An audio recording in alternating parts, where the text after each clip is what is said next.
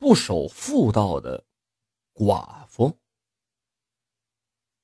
在我小的时候呢，我生活在一个小山村里边，这山村里边也没有多少人家，其中呢有这么一户母子俩人生活着，母亲姓王，儿子叫贤良，哎，在村子里边也没什么事干，整天的呢上山上去砍柴去。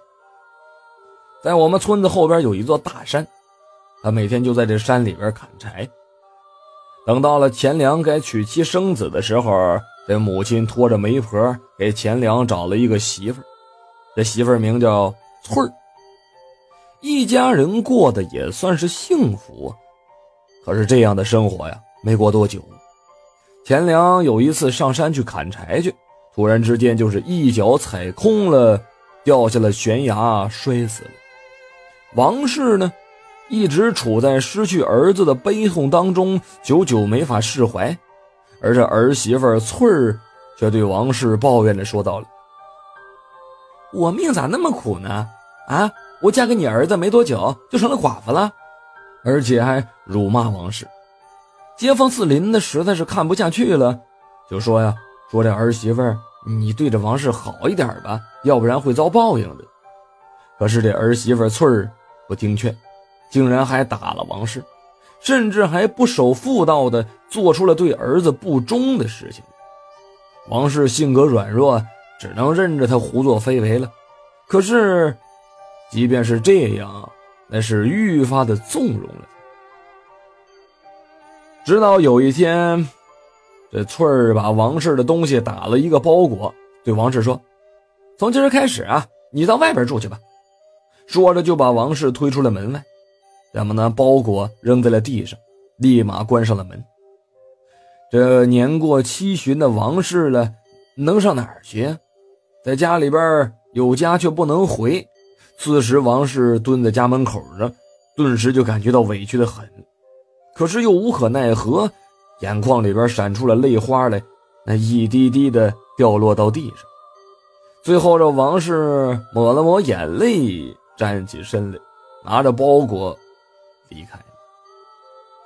被赶出家门的王氏找了一间荒废的破庙来当做自己的家，这每天依靠着乞讨来过活。赶上这么一天，王氏乞讨回来呢，走在在破屋的土路上，这时候天已经黑了，这走着走着竟然迷了路，王氏被一个东西给绊倒在地。等他起来再再看那东西，顿时就吓了一跳，那居然是一具白森森的人骨。王氏哆里哆嗦的爬了起来，他继续的往前走，也没走几步啊，又停下来了。他心想着，这人已经死去多时了，这尸骨却没人埋葬，我就这么走了，实在是于心不忍。那我就把他的尸骨帮他入土为安吧。王氏又转过头来往回走，这王氏是一个心善之人，他放下了手里边的破碗，恭恭敬敬地对那个白骨磕了个头，说：“我并无恶意，只是见您死后啊，尸骨裸露在外，着实是可怜。我现在帮你把尸骨埋入土里。”希望你早日投胎去吧。说完，这王氏找了一个地方，挖了个坑，把这白骨放了进去，然后呢，找来了松软的土为他掩埋掉。做完了这一切，月亮钻出来了，照得大地明晃晃的。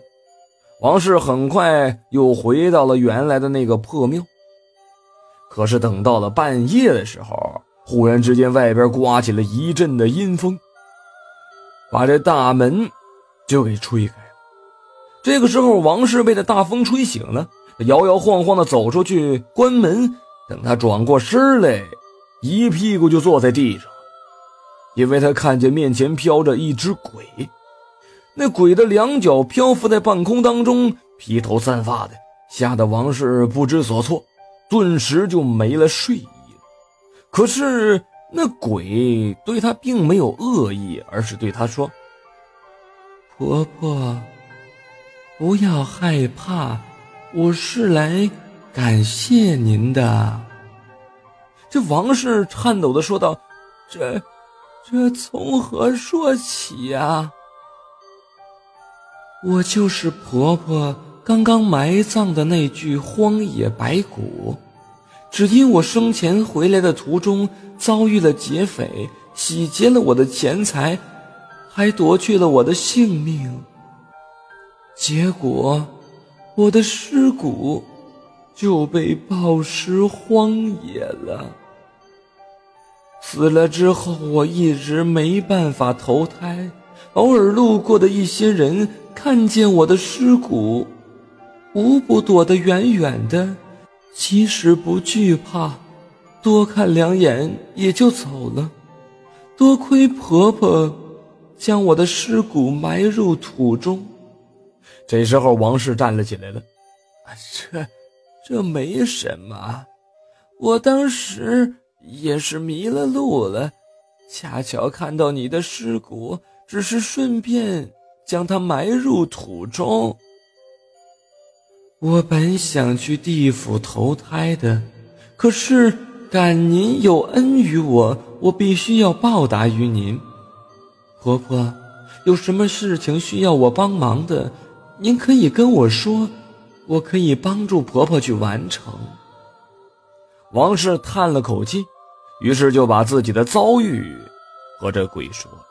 那鬼听完了之后，生气地说：“天下竟然还有这种人！”婆婆，您放心，您明天就可以回家去了。以后不会再有人骂您、打您，让您离开家了。说完，那个鬼就飘走。等到第二天的晌午，王氏回到家中，推门进去，看见自己的儿媳妇跟一个男子死在了床上。这街坊四邻的闻讯赶了过来。看着了这个场景，大家都说，这真是恶有恶报啊。但是王氏心里边明白，肯定是昨天晚上那只鬼把他们给杀了。